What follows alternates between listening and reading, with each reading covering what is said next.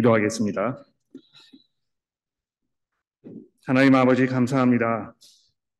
아, 저희들 교회로 불러 주셔서 하나님의 말씀을 저희들에게 주셨으니 저희가 이 시간을 귀하게 여기며 집중하여 듣게 하시고 또 주의 성령께서 저희를 인도하셔서 듣는 말씀에 이해가 있게 하시며 저희들의 마음이 움직여서 아, 주를 향한 깊은 믿음과 사랑으로 온전히 변화되는 저희가 되도록 도와주시기를 예수 그리스도의 이름으로 간절히 기도합니다. 아멘. 아, 어떤 한 유명 인사가 있었는데요. 평소에 자신과 입장이나 견해가 다른 아, 그런 그 비판적 견해를 가지고 있던 어떤 정치인과 토론을 하는 자리에서 만나게 되었습니다. 이 정치인이 그 자리에서 이제 이 유명 인사에게 아, 그 사람의 그 진정성에 대해서 아, 비판하는 것을 아, 들어보았습니다. 당신이 가지고 있는 그 견해들이 대중의 삶에 매우 부정적인 결과를 초래했다는 것을 인정하고 진정성 있게 그런 견해들에 대해서 사과할 마음이 없느냐 이제 이렇게 몰아세운 것입니다. 근데 그때 그 유명 인사가 이렇게 말했습니다. 나는 진정성이라는 말을 별로 좋아하지 않는다. 왜냐하면 사람의 진정성이라는 것은 우리가 판단할 수 있는 것이 아니기 때문이다. 당신이 무엇을 근거로 내 진정, 진정성을 판단할 수 있겠는가? 사람의 마음이라는 것은 누가 들여다볼 수 있는, 들여다볼 수 있거나 읽을 수 있는 것이 아니지 않는, 않는가? 다만 우리가 할 수 있는 것은 그 사람의 행동을 보고 그 사람을 판단할 수밖에 없다. 아, 여러분 어떻게 생각하십니까? 아, 이 말을 들어보면 한편으로 아, 맞는 말인 것 같아요. 아, 이 사람이 어떤 의도를 가지고 있는지 자꾸 생각해 보게 되면 아, 내 마음만 복잡해지기 때문에 그냥 겉으로 이 사람이 하는 그 행동 이것을 보면서 이 사람이 어떤 것인가를 결정하면 된다. 이렇게 마음을 먹으면 사람을 대하는 것이 매우 간편해지고 간결해질 수 있습니다. 그런데 아, 이런 생각은 아주 금방 그 한계점에 이를 수밖에 없습니다. 왜 그렇습니까? 사람은 모두 마음에 없는 일을 하는데 아, 아주 그 내 진정성이 담겨 있는 것처럼 행동하는데 아주 능숙한 아, 그런 사람들이기 때문입니다. 눈가림을 하는데 아주 능수능란하다는 것이죠. 근데 여러분 이런 현상이 특히 이 신앙생활에서 더 두드러지게 나타나는 것 같습니다. 이 속과 겉이 일치하지 않는 것을 우리가 이제 위선이라 이제 이렇게 부르는데요. 아, 성경에서는 이제 위선이라는 단어 대신에 외식한다는 말을 자주 사용하는 것 같아요. 이 바깥 외자에다가 꾸밀 식자, 이 장식한다는 그 식자를 이렇게 써가지고 겉 모양만 좋게 보기 좋게 꾸미는 것을 말하는데 이 아, 위선하는 것이나 외식하는 것이 같은 말이라는 것이죠. 우리 모두가 이 위선의 문제에서 자유롭지가 못합니다. 밖으로 보이는 행동을 통해서 사람의 눈을 속이는 것이 너무너무 쉽기 때문에 그런 것입니다. 그런데 하나님께서는 우리의 속마음과 그 의도한 바를 꿰뚫어 보고 계시는 분이심을 성경이 분명히 말씀하고 있습니다. 오늘 본문 말씀인 예레미야 7장부터 10장 전체가 이, 이 사실을 아주 집중적으로 이야기하고 있는데요. 특히 7장 아, 11절에 보십시오. 보라, 곧 내가 그것을 보았노라 하나님께서 아, 이렇게 말씀하셨습니다. 보라, 내가 곧 그것을 보았노라. 뭘 보셨다는 것입니까? 구절 말씀부터 주목해 보십시오. 너희가 도둑질하며 살인하며 간음하며 거짓 맹세하며 바알에게 분양하며 너희가 알지 못하는 다른 신들을 따르면서 내 이름으로 일컫음을 받는 이 집에 들어와서 내 앞에 서서 말하기를 우리가 구원을 얻었나이다. 너희가 이렇게 말하느냐? 그러니까 실제 삶에서는 하나님을 두려워하거나 진심으로 사랑하는 마음이 없이 온갖 악한 일을 저지르고 있으면서 하나님께 예배를 드리려고 모인 곳에 나와서는 내가 구원을 얻기에 충분한 믿음을 가지고 있다고 착각을 하고 있습니다만 하나님께서는 그 사람의 일고 일적을 처음부터 끝까지 꿰뚫어 보고 계시며 겉으로 드러나는 행동뿐만이 아니고 그 사람의 속 마음을 모두 읽고 계신다고 말씀하고 있다는 것입니다. 아, 마치 그 부인들이 남편의 마음을 다 빼뚫어 읽고 있는 거가 일반 마찬가지인 것 같아요. 저도 이제 뭐 그런 그 경험을 많이 하는데요. 아, 그런 척을 안 하고 다른 행동을 하고 있는데 예, 저희 집사람은 저의 그런 그 얄팍한 수작을 다 꿰뚫어 보고 있는 것입니다. 아, 뭐 이런 말씀 좀 죄송, 죄송합니다만 귀신같이 알아요. 그렇죠. 아, 요즘은 이 교회를 구성하고 있는 교인의 대다수가 개인적 신앙 고백, 굉장히 중요한 말인데 개인적인 이 신앙 고백 이것 없이 다만 이 습관화된 교회 생활에 익숙한 분들인 경우가 굉장히 많습니다. 이 소위 말하는 모태 신앙을 가지고 계신 경우, 즉 기독교 신앙을 가지고 있는 부모님 밑에서 자라나서 어렸을 때부터 교회에 몸을 담고 생활해 오신 분들 또는 주변 친구들 중에 교회를 출석하는 분들이 많다 보니까 나도 그 물결에 휘둘려서 교회를 다니고 계시는 분들 이 교회 생활과 문화에 아주 익숙하지만 그리스도 예수께서 이 세상을 구원하시는 유일한 구주시라는 확신을 내 마음 속에 믿음으로 고백하며 그 고백 가운데 사는 것은 아닌 이런 분들이 주변에 상당히 많다는 것입니다. 그래서 교인이지만 신자는 아닌 이 기독교라는 종교는 가지고 있지만 그리스도의 제자는 아닌 경우들이 아주 허다한, 허다하다는 이 사실을 우리가 직시하면서 나는 과연 어느 편에 서 있는가 이것을 아주 심각하게 아주 솔직하게 점검해 볼 필요가 있다는 것입니다. 요즘 뭐 이 한국 여행하시는 분들이 이제 많으신데요. 여행을 가셨을 때 간 김에 이 건강 종합 진단을 받고 오시는 분들이 많이 계십니다. 아, 그런데 아마 이 영적 건강 자가 검진도 한번 해 보시도록 강력하게 추천을 해 드릴 수가 없습니다.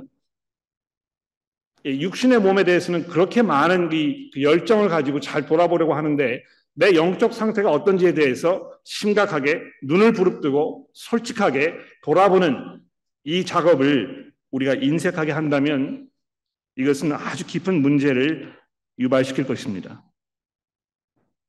오늘 본문에서 하나님께서 하나님을 진정으로 예배하는 것은 제사를 하나님께 드리는 예식에 참여하는 것이 아니고 이 하나님의 말씀을 듣는 것이라고 몇 번이나 강조해서 말씀하고 있는 사실들을 여러분 주목해 보십시오.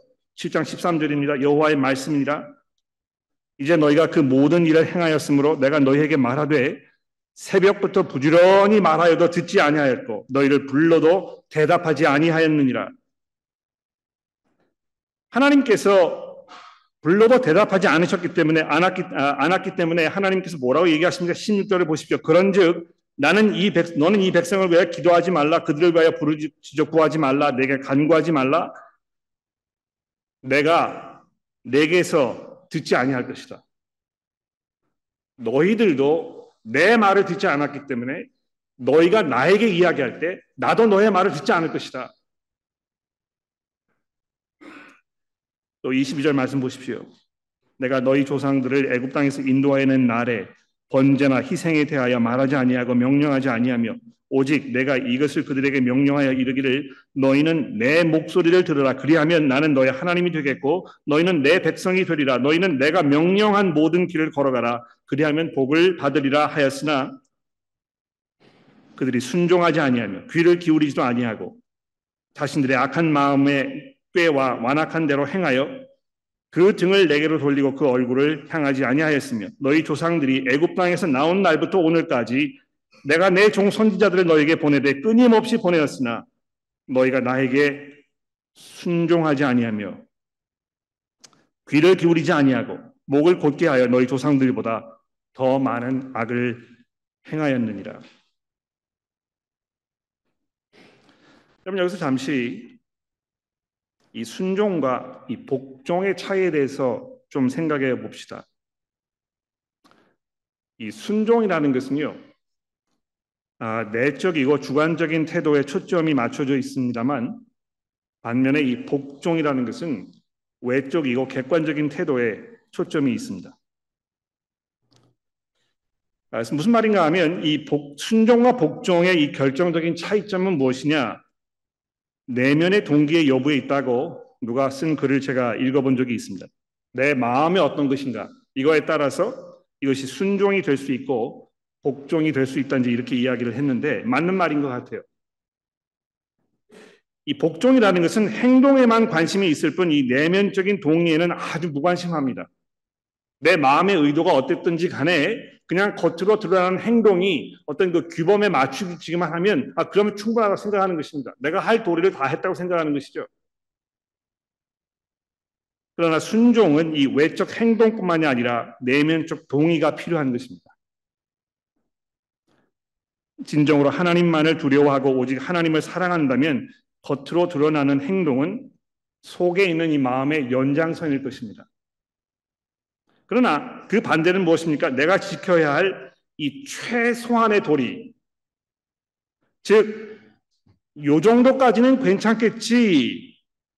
내가 넘어가지 말아야 할 선이 여기쯤 있다면 아주 근접한 데까지 가가지고 내가 하고 싶은 것들을 다 누리면서 내 욕구를 채우는 그러나 나는 선을 넘지는 않았다고 이렇게 이야기하는 그것으로 스스로 만족해하는 아주 치졸한 이런 모습인 것입니다. 근데 그런 생각을 가지고 사는 이들은 아주 쉽게 내가 기독교라는 종교를 가지고 있다는 것을 일종의 면죄부로 여기면서 살고 있는 게 분명합니다. 이 본문에서도 예레미야 선지자가 그 사실을 아주 수차례 지적하고 있습니다. 이 7장과 8장에서 예레미야 선지자가 유대 백성들이 자기 스스로 위안을 삼으면서 내뱉는 그 말을 여러 번 인용하고 있는데요. 여러분 그 주중에 세우주기 그룹에 가셔서 이 본문 말씀을 읽으실 때 그걸 발견하실지 모르겠습니다만 제가 좀 보여드릴게요. 7장 4절 말씀을 보십시오. 너희는 이것이 여호와의 성전이라 여호와의 성전이라 여호와의 성전이라 하는 그 거짓말을 믿지 말아라. 예, 이스라엘 백성들이 자기 예루살렘에 있는 그 성전을 보면서 야, 이 우리가 성전을 가지고 있지 않느냐? 여호와의 성전을 좀 봐라. 이게 성전이 아니냐? 또 7장 9절 말씀을 보십시오. 너희가 도둑질하며 살인하며 간임하며 거짓 맹세하며 바알에게 분양하며 너희가 알지 못하는 다른 신들을 따르면서 내 이름으로 일컬음을 받는 이 집에 들어와서 내 앞에 서서 말하기를 우리가 구원을 얻었노라. 너희가 이렇게 말하지 아니하느냐? 또 8장으로 와 보십시오. 8장 7절입니다. 공중의 학은 그 정한 시기를 알고 산비둘기와 제비와 두루미는 그들이 올 때를 지키거늘 내 백성은 여호와의 규례를 알지 못하는도다. 너희가 어찌 우리는 지혜가 있고 우리는 여호와의 율법이 있다 이렇게 말하겠느냐? 또 8장 11절입니다. 그들이 내 딸 내 백성의 상처를 가볍게 여기면서 말하기를 평강하다 평강하다 이렇게 하나 평강이 없도다. 그들이 가증한 일을 행할 때에 부끄러워하였느냐? 아니라 조금도 부끄러워하지 아니할 뿐 아니라 얼굴도 붉혀지지 아니하였느니라. 그러니까 이 구절들을 보시면 한결같이 겉껍질만 있고 속 마음은 하나님을 향한 진정한 두려움과 사랑이 결여된 채 근거 없는 자만심을 가지고 행세하고 있는 그 모습을 지금 지적하고 있는 것입니다. 우리에게 성전이 있지 않은가? 그러니 구원을 받지 않겠는가? 우리에게는 율법이 있지 아니한가? 그러므로 우리가 평강을 누리지 아니하겠는가? 아, 유다 백성들이 아마 이러한 말을 우리 상황에 적용해 본다면 아마 이렇게 될 것 같아요. 나는 모태 신앙을 가지고 있지 않는가? 우리 집안이 대대로 기독교 교회를 섬겨오지 않았는가? 내가 적을 두고 있는 교회는 가장 큰 교세를 자랑하는 교단에 속한 교회가 아닌가? 나는 벌써 성경을 열 번 이상 통독하였고 성경 필사도 다 마치지 않았는가? 나는 교회에서 중요한 지책을 맡고 있고 주일 헌 출석은 물론 기도, 철야 기도와 새벽 기도는 거른 적이 없으며 금식을 밥 먹듯이 하고 십주일조를 꼬박꼬박 드리는 모범 교인이 아닌가? 우리가 이런 것들을 마치 구원의 보증 수표로 여기면서 나는 안전하다고 생각하고 있다면 즉 다시 말해서 내가 자랑하는 것이 어떤 그 집안의 신앙적 전통이나 하나님을 위해서 내가 쏟아붓고 있는 나의 수고와 노력의 정도라면 이 7장 4절과 8절에서 지적하고 있는 것처럼 그것은 거짓말을 참된 것으로 믿고 어처구니 없게 어리석은 일을 자행하고 있는 그런 일에 불과하다고 하나님께서 예레미야 선지자를 통해서 말씀하고 있습니다. 왜 그렇습니까? 이 겉으로 행해지는 외적 행위를 통해서 내 마음속에 있는 이기적인 욕심과 남을 희생하여 내 필요를 채우려는 거짓과 이웃에 대한 분노와 원망으로 얼룩진 내 마음의 상태를 가릴 수가 없다는 것입니다. 하나님께서 그것을 꿰뚫어 보고 계시기 때문에 내가 아무리 내 앞에다 방패를 치고 그 방패 뒤에 숨어서 마치 나의 삶이 안전한 것인 것처럼 이렇게 행세를 하고 다녀도 하나님의 그 불과 같은 눈을 피할 수가 없다는 것이 예레미야 선지자의 이 말씀인 것입니다. 아, 근데 이런 그 자기를 이제 기만하는 것이죠. 그렇죠? 뭐 이 자기 최면이라고 얘기할 수 있겠는데요. 아, 사실이 아닌 것을 의지하면서 마치 그것을 내가 이 받아들였을 때 아, 이것이 나를 지켜주실 것, 지켜줄 것인 것처럼 착각하는 이 거짓에 휩싸여 있는 이런 삶을 살고 있을 때 그것이 삶 속에서 어떤 결과를 초래하고 있을지에 대해서 오늘 9장에서 뭐라고 말씀하고 있습니까? 9장 3절 말씀 기억나십니까? 우리 김영래 교우가 아주 잘 읽어주셨는데 여러분 이 3절 말씀부터 잘 한번 들어보십시오. 여호와의 말씀이라 그들이 활을 당긴 같이 그들의 혀를 놀려 거짓을 말하며 그들이 땅에서 강성하나 진실하지 아니하고 악에서 악으로 행하며 또 나를 알지 못하느니라. 너희는 각 이웃을 조심하며 어떤 형제든지 믿지 말아라. 형제마다 완전히 속이며 이웃마다 다니며 비방하면이라. 그들은 각기 이웃을 속이며 진실을 말하지 아니하며 그들의 혀로 거짓말하기를 가르치며 악을 행하기를 지, 행하게 지치거늘 내가 사는 곳이 속이는 일 가운데 있도다. 또 8절에 보십시오. 그들의 혀는 죽이는 화살이라 거짓을 말하며 입으로는 그 이웃에게 화평을 말하나 마음으로는 해를 꾸미는 도다. 모든 것이 다 거짓으로 번복되어 있다는 것입니다. 내가 하는 말도 진실이 아니고 사람들이 내게 전해주는 말도 진실이 아니고 그래서 아무도 믿을 수가 없고 모든 것이 다 뒤죽박죽되어 있기 때문에 사리 분단을 잘 할 수가 없는 것입니다. 무엇이 진실인지에 대해서 분단을 하지 분간을 하지 못하기 때문에 계속 우왕좌왕하게 되고 이 사람이 이런 말을 하면 거기 쫓아가게 되고 저 사람이 저런 말을 하면 금방 마음을 바꾸게 되고 하나님의 진리가 결여되었을 때 하나님의 불변하는 영원하신 그 말씀이 이 세상에 그 아, 기초가 되어 되어 아, 있지 않았을 때 그 세상을 살고 있는 모든 사람들의 삶이 거짓말로, 거짓으로, 진리가 아닌 것에 번복되어서 온갖 거짓말이 난무하며 실체를 바라보지 못하는 이런 그 눈, 눈, 아, 눈 잃은 사람처럼 이렇게 살고 있다는 것입니다. 이런 모습에 대해서 7장과 8장에서 하나님께서 유다 백성들의 그런 모습을 보시면서 뭐라고 말씀하셨습니까? 7장 15절입니다. 내가 너희 모든 형제 곧 에브라임 온 족속을 쫓아낸 것 같이 내 앞에서 너희를 쫓아낼 것이다. 또 19절 말씀을 보십시오. 여호와의 말씀이니라 그들이 나를 경노하게 함이 아니냐 자기 얼굴에 부끄러움을 자취함이 아니냐 그러므로 주 여호와께서 이와 같이 말씀하시니라 보라 나의 진노와 분노를 이곳과 사람과 짐승과 들나무와 땅의 소산에 부으리니 불같이 살라지고 꺼지지 아니하리라.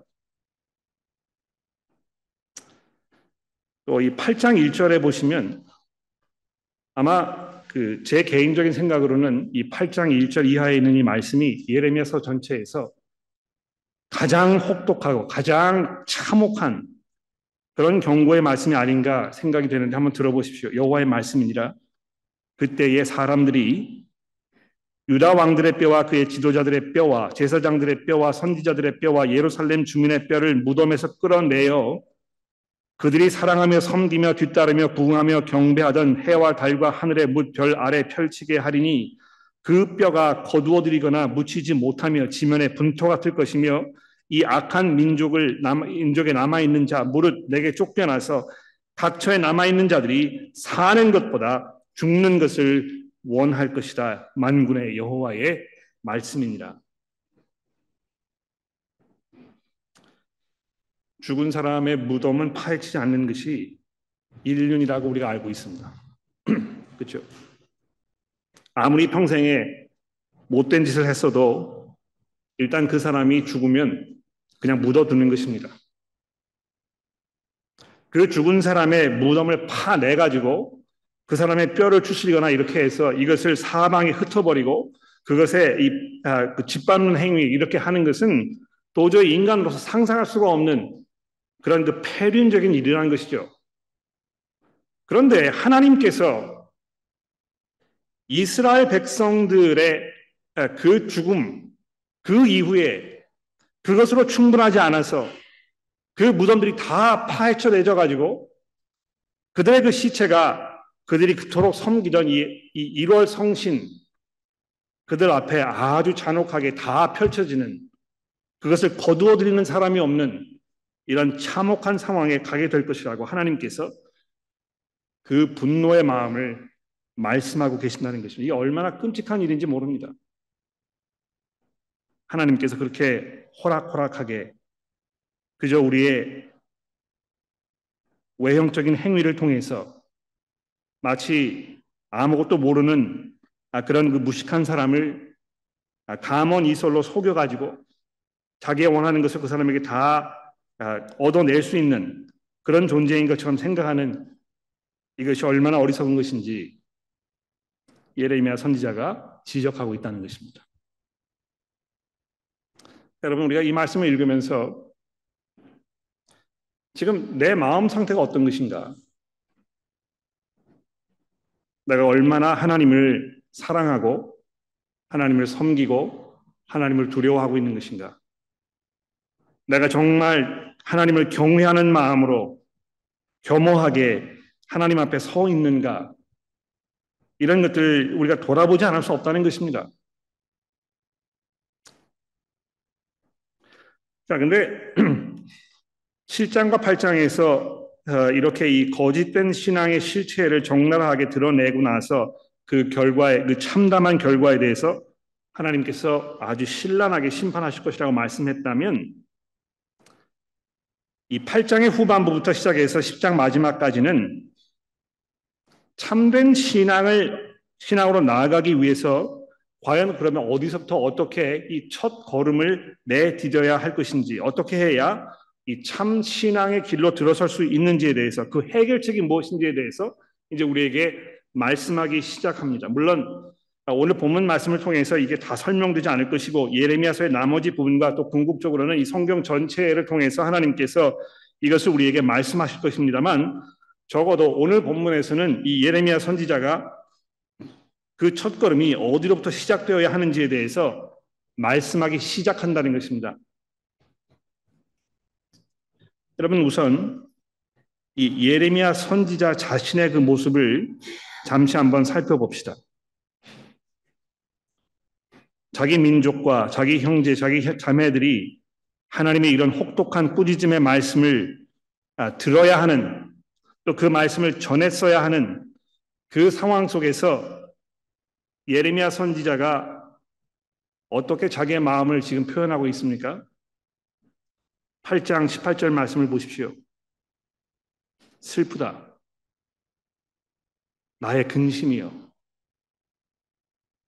어떻게 위로를 받을 수 있을까? 내 마음이 병들었도다. 또 21절로 내려가 보십시오. 딸내 백성이 상하였으므로 나도 상하여 슬퍼하며 놀라움에 잡혔도다. 또 9장 1절을 보십시오. 어찌하면 내 머리는 물이 되고 내 눈은 눈물 근원이 될고 죽임을 당한 딸 내 백성을 위하여 주야로 울리로다 내가 광야에서 그 아, 나그네가 머물 곳을 얻는다면 차라리 내 백성을 떠나가리니 그들은 다 가늠한 자요 반역한 자의 무리가 됨이로다. 아, 속상한 일을 당하면 가슴이 찢어진다. 뭐 이런 표현을 우리가 사용하는데요. 여러분 그 표현을 잘 생각해 보시면 굉장히 섬뜩하지 않습니까? 예. 가슴이 찢어진다 하는 그 이야기를 한번 생각해 보십시오. 제가 이제 그 심장 수술을 받아봐서 알거든요.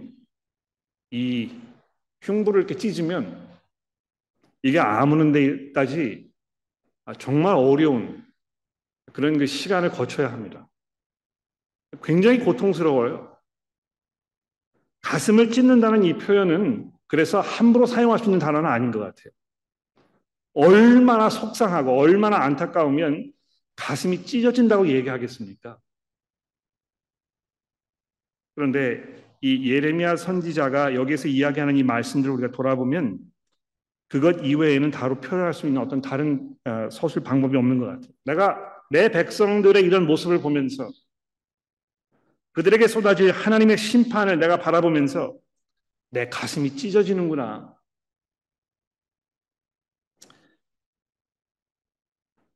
예수께서 어, 산상수훈에서 어, 심령이 가난한 자는 복이 있나니 아, 천국이 그들의 것이며 애통하는 자는 복이 있나니 그들이 위로함을 받을 것이라 이렇게 말씀하셨습니다. 예수께서 이 애통하는 자들이라고 말씀하셨을 때 어떤 애통을 말하는 것이겠습니까? 예레미야 선지자의 이 애통을 말하는 것입니다. 그렇죠? 내가 뭐 그 살면서 억울하고 슬픈 일을 당해서 야, 이, 내 이 억울함을 좀 풀어줄 만한 어떤 그, 누가 좀 있었으면 좋겠다 하는 그런 애통을 말하는 것이 아니고요. 이 세상을 돌아보니까 내 주변에 살고 있는 사람들을 보니까 또 좀 더 솔직하게 이야기하면 내 자신의 모습을 보니까 하나님의 진노를 불러일으키기에 마땅하다는 것입니다. 우리가 하는 그 행태들, 우리가 하나님을 향해서 가지고 있는 그 마음, 하나님의 진리 가운데 살지 아니하고 그 말씀을 배척했기 때문에 우리가 겪어야 하는 이 삶의 고통스러운 현실들, 이런 것들을 바라보면서 가슴이 찢어진다는 것입니다.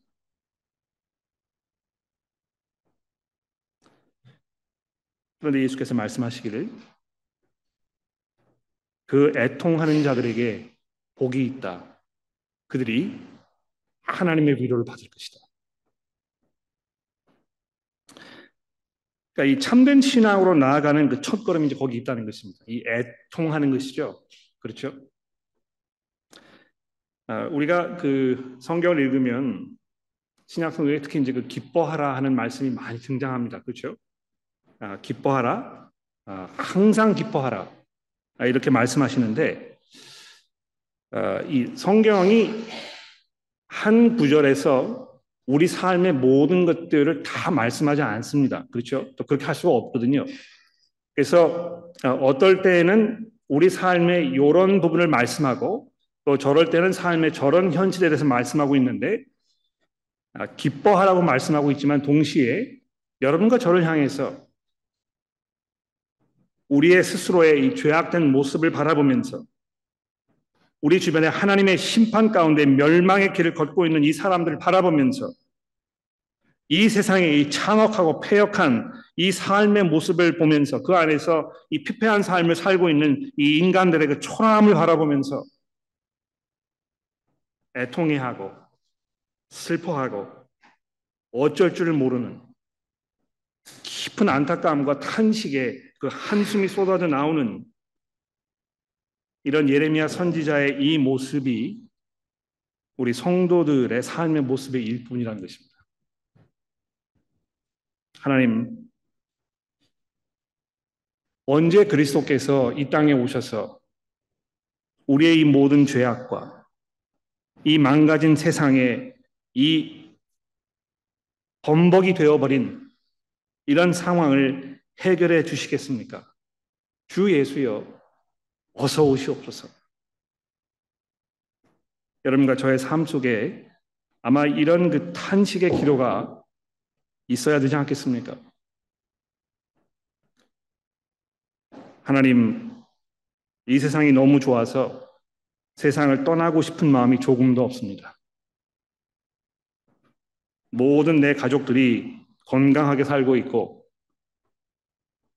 경제적으로 부유하지, 아, 부족함이 없는 이런 삶을 살고 있습니다.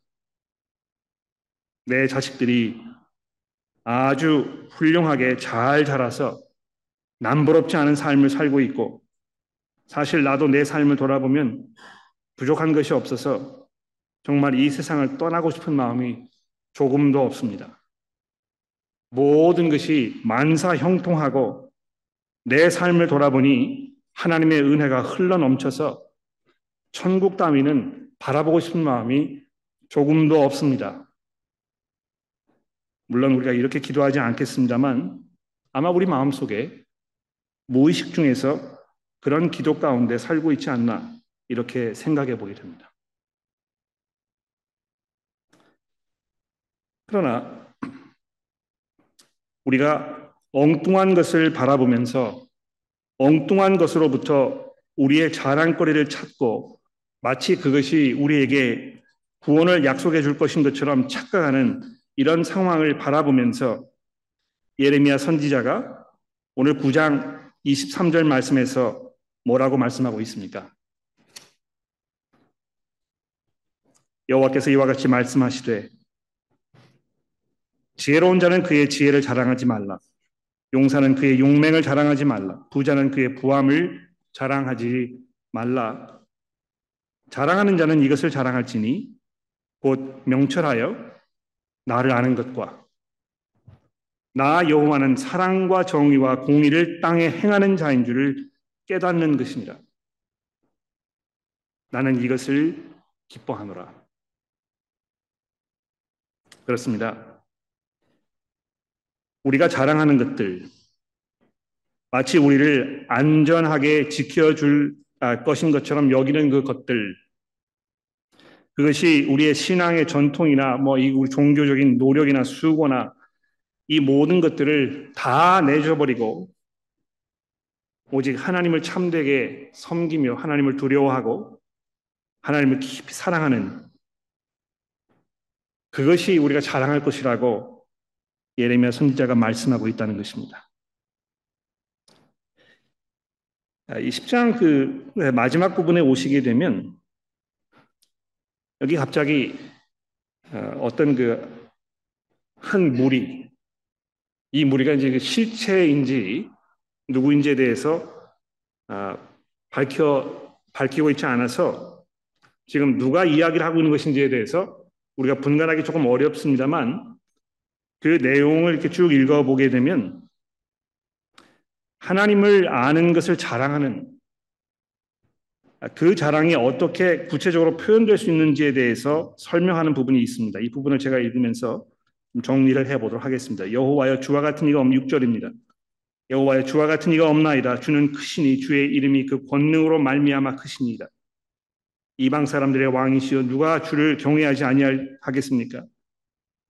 여러 나라와 여러 왕국들의 지혜로운 자들 가운데 주와 같은 이가 없나이다. 그들은 다 무지하고 어리석은 것이니 우상의 가르침은 나무뿐이니라. 또 12절에 내려와 보십시오. 여호와께서 그의 권능으로 땅을 지으셨고 그의 지혜로 세계를 세우셨으며 그 명철로 하늘을 펴셨으며 그가 목소리를 내신즉 하늘에 많은 물이 생기니 그는 땅에서 구름을 오게 하시며 비를 위해서 번개를 치게 하시며 그 국간에 바람을 내시간을 사람들은 다 어리석고 무식할 뿐이로다. 그렇습니다, 여러분. 내가 정말 하나님을 알고 또 하나님께서 나를 알고 계신다는 것. 내가 그리스도 안에 있고 그리스도께서 내 안에 계신다는 것. 오직 이것을 바라보면서 그것을 기뻐하고 그 안에서 안식과 평안을 누리며 확실한 소망 가운데 살아가는 이 삶이 하나님께서 원하시는 참된 신앙의 모습이라는 것입니다. 이런 면에서 예레미야서는 구약 성경의 아주 훌륭한 그런 복음서라고 저는 생각해요. 예레미야 선지자를 통해서 하나님께서 우리에게 주시는 이 말씀은 예수께서 아, 복음서를 통해서 그리고 그 후에 신약의 여러 저자들이 계속해서 신약서에 저술해왔던 이 복음의 내용을 미리 우리에게 알려주고 있다는 것입니다. 어떤 그 외형적인 신앙 이것을 하나님께서 원하시는 것이 아니고 이 마음의 근본적인 변화, 참된 회개, 정말 하나님을 두려워하고 오직 하나님을 의지하면서 하나님의 은혜 가운데 내 자신을 맡기고 주 앞에 나아가려고 하는 이것이 하나님 원하시는 참된 삶의 모습이라고 말씀하고 있습니다. 여러분 이거 발견하셨는지 모르겠는데요. 오늘 본문 말씀 그 10장 맨 마지막 끝부분에 오시면 아, 죄송합니다. 9장 마지막 부분에 오시면 아주 중요한 아, 그 구절 한 구절이 있습니다. 여러분 그 25절, 9장 25절 말씀을 보십시오. 여기 보시면 여호와의 말씀이니라 보라 날이 이르면 할례를 받은 자와 판례를 받지 못한 자를 내가 다 벌하리니 애굽과 유다와 에돔과 암몬 자손과 모압과 땅에 살면서 살적을 깎은 자들에게라 모든 민족은 할례를 받지 못하였고 이스라엘은 마음의 할례를 받지 못하였느니라. 이 외형적인 할례가 아무런 소용이 없다는 것입니다. 하나님께서 원래 마음에 예정하셨던 것은 이 마음의 할례라는 것입니다. 어떻게 이 마음의 할례가 벌어질 수 있겠습니까? 아, 계속해서 이 예레미야서의 말씀을 잘 들어보시기를 간절히 바랍니다. 기도하겠습니다. 하나님 아버지, 하나님의 말씀에 비추어 저희들의 삶을 돌아볼 수 있는 겸허함과 또 용기를 허락해 주옵소서. 우리의 신앙이 하나님 앞에 어떤 모습으로 발견되고 있는지를 우리가 솔직히 돌아볼 수 있는 그런 그 겸허한 마음을 허락해 주시고 우리 가운데 있는 또 우리 주변에 살고 있는 사람들의 삶 속에 발견되는 이 세상을 온통 짓누르고 있는 이 죄의 무거운 짐을 우리가 바라보면서 애통해하고 안타까워하며 하나님의 도우심을 간구하는 겸허한 마음으로 저의 삶을 살아가도록 저희를 도와주옵소서. 예수 그리스도의 이름으로 간절히 기도합니다.